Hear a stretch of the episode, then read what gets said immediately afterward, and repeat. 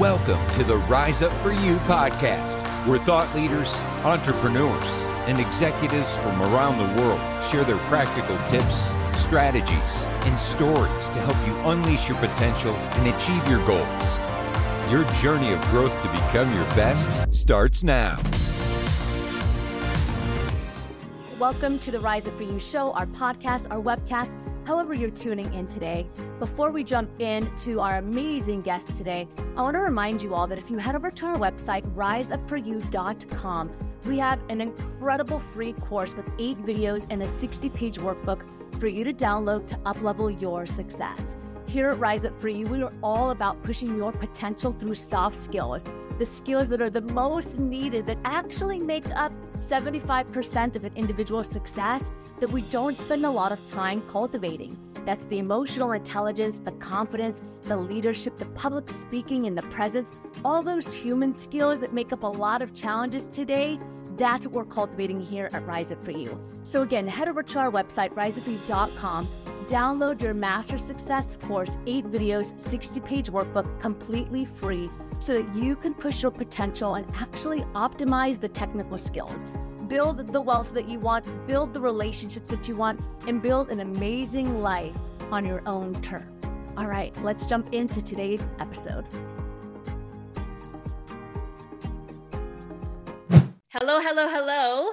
Welcome to the Rise Up For You podcast. This is your host, Nadalena Nasruddin. Very excited to be back for yet again another episode with me today. I'm, I'm alone and by myself today, and I'm very excited because we're going to talk about one of my favorite topics of all time, which, if you're familiar with me and Rise Up For You, you might have guessed it confidence. Self confidence and the importance of it. So, you know, uh, again, if you're familiar with us, then you would know that the Rise Up For You team and myself, we do a lot of training coaching, keynote speaking around the world. We go into organizations, we help enhance culture through soft skills. We get on stage, we talk about emotional intelligence, confidence, communication. One of the most popular topics that we talk about is, in fact, self confidence. So I don't know if you know this, but 83% of the professionals that we ask, so every year we talk to thousands of professionals and we ask them what their number one challenge is in the workplace 83% say self confidence. Now, you can imagine that is a massive number. I mean, think about that 83%. But when I speak on confidence and I get on stage and I talk about where I got my confidence from, which is my parents, one of the questions that I get quite often is what did your parents do for you that taught you confidence? Right? I have kids, um, my kids are growing up, and I'm having a hard time building that self confidence in them. That's typically, you know, the question that I get and a little bit of the story that I get from parents. Now, I'll be completely transparent and say that I am not a parent myself yet. I haven't had any kids yet, but I do get quite a few parents that do ask me that question like, what was the special thing that your parents taught you? That have created you and your brothers, my brothers and I, I have two brothers, one older, one younger, to be confident in who you are, to be confident in your skin, and to go out there and just live a life rooted in self efficacy, self esteem, and self worth.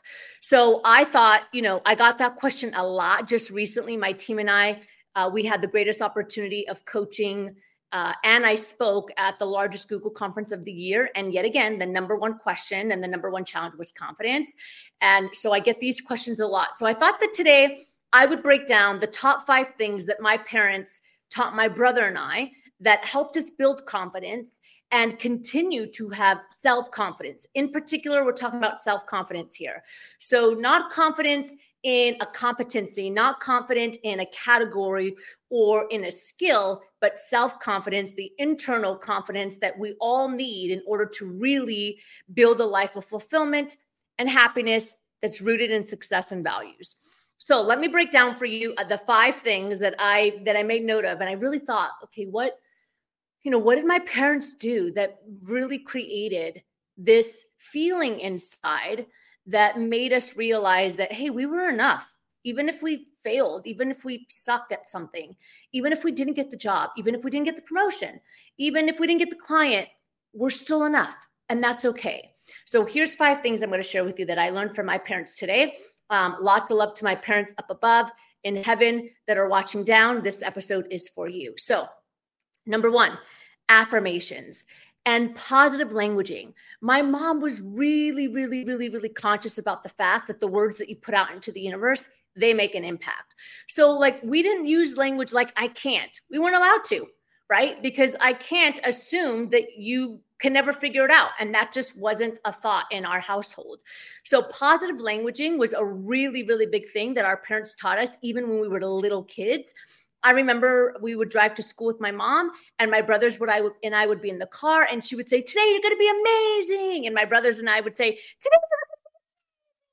And we would just say these affirmations back so that by, by the time we got out of the car, we went to school like we were just to dominate and get good grades, right? Like we felt like we were amazing and that we can learn and nothing can get in the way of our growth. And we were doing that since we were like five, six years old. So it was something that was really rooted in us at a young age. And again, just being conscious of the positive languaging. So my mom never said to us, You can't do that. You're not good enough. She never used languaging around that. In fact, she would say the opposite like, do this for yourself. Why can't you? And of course, my dad was the exact same way. So, lots of positive affirmation and being conscious of negative languaging that can be seeded and rooted in a child's brain that now they start using that same language. And if I just give you a quick story, I remember when I used to be a performer, some of you know that I performed. I sang, I taught a lot of voice lessons to kids and to college, you know, uh, professionals. One time I had a young boy, he was five years old. I was doing voice lessons with him. And I was like, okay, hit this note for me on the piano. And all he kept saying is, I can't, I can't, I can't. He's five years old. And I'm thinking, I stopped and I looked at him. I said, Where did you learn that word, I can't? You can. You can. It might be hard, it might be difficult, but you can. And the reason why I share that story is because that means that he he's been hearing it a lot, right? He heard I can't a lot. He's been told he can't a lot. And therefore, that became a part of his narrative. And he was only five years old. So, number one, positive affirmations, positive languaging. Number two is that my parents put uh, both my brothers and I, me too, in sports. And the reason why they put us in sports is because they wanted us to know what it felt like to lose. Not only to win, but also to lose and to have discipline around losing, right? To understand that you can work your butt off, you can go to practice every day you can show up, you can put your cleats on. You know, we I played soccer, I also played volleyball, and you can get out there in the mud and run with your cleats and kick the ball and do your best and still lose. Right. And understanding like that's part of the process. So continuing to build discipline no matter what, and whatever the outcome is, whether you lose in the game or whether you win in the game, the process and building discipline is what was important. And also getting used to not always winning right?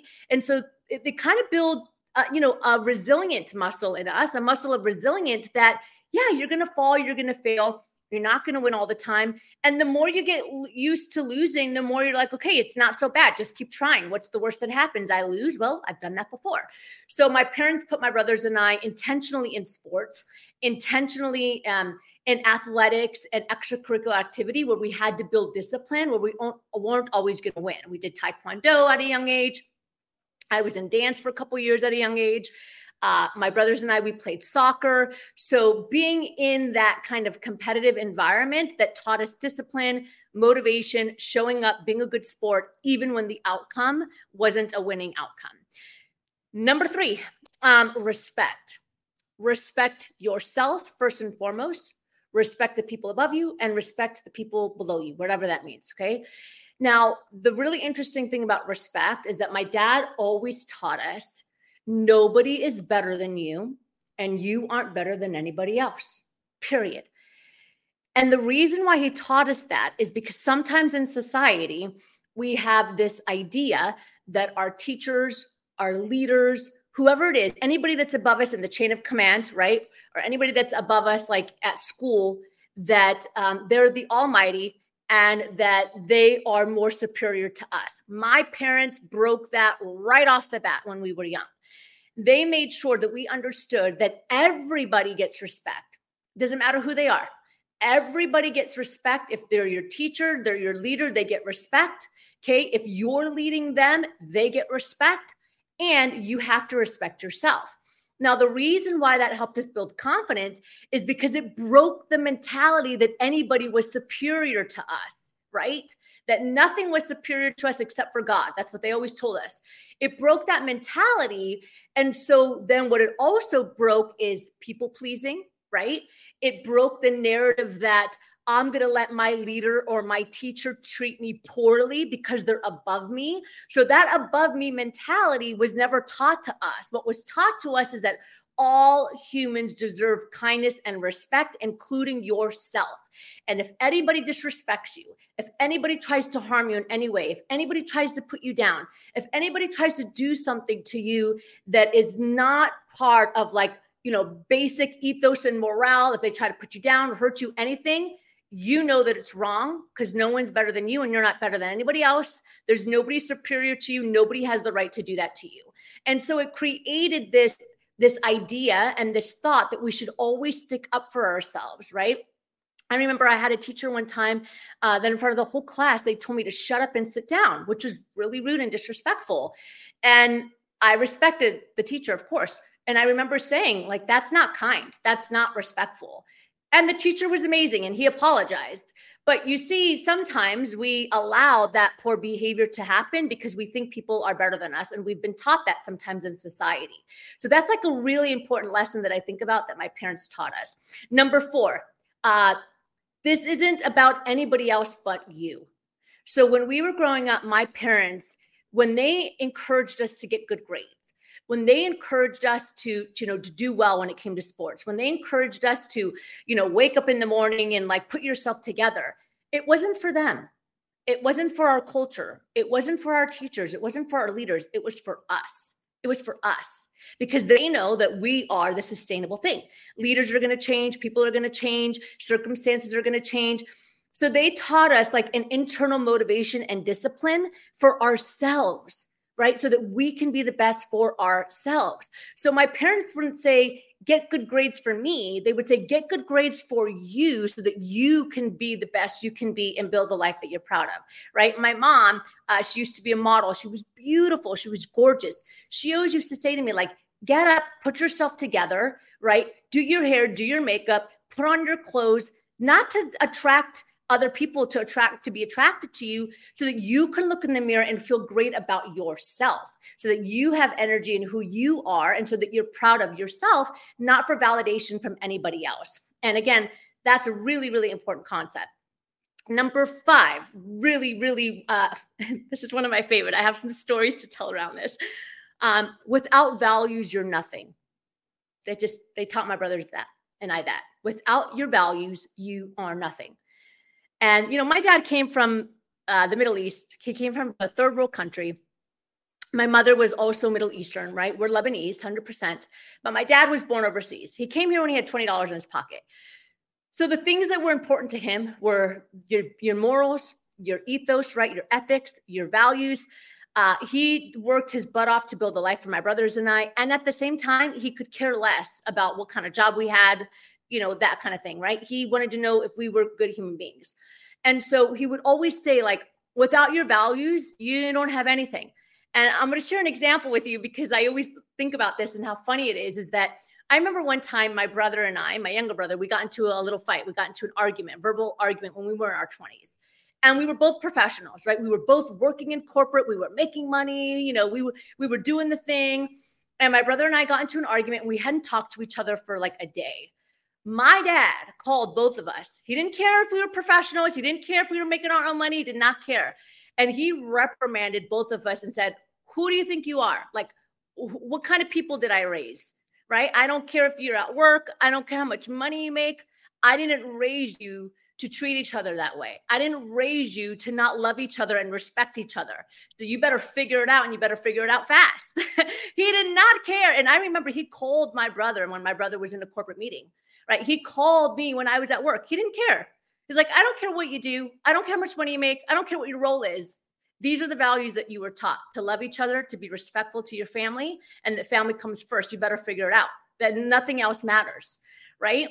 And I think that that was so important because now, even today, uh, we understand, my brothers and I, that these are this is our foundation. These are our values and they're they're non-negotiable. No job, no money, no car, no role is going to take us outside of those values because that has been rooted in us in a young age, right? Which means that it provides clarity and it, it creates values, right, for an individual. So thanks for sharing, or thanks, you know, for listening to what I have to say and for sharing about this because I think that uh, you know I've done a lot of reflection because I've been getting that question a lot, like how do I teach confidence to my kids, or what did your parents do that helped you become confident?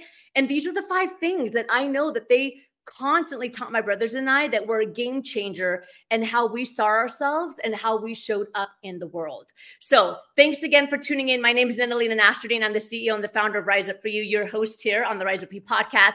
Every single week, we bring you new episodes. So tune in. If you've gotten anything from this episode or any previous episode, please share it subscribe to the podcast like the like the podcast and leave us a comment right because people read the comments and they want to know you know like what kind of podcast is this and definitely if you're not watching us on youtube please head over to youtube subscribe if you're watching us on youtube head over to the podcast and subscribe uh, we'd just love to keep you in our community and more importantly, share this. Share this episode if it resonated with you, because I'm sure there's a lot of people um, that probably have a similar question. And if this can help just one more person, that would be fantastic. You're the best. We'll see you next time. Thanks for joining. Imagine a life where you can have it all a booming career, fantastic love life, great health and success, and overall achievement and happiness.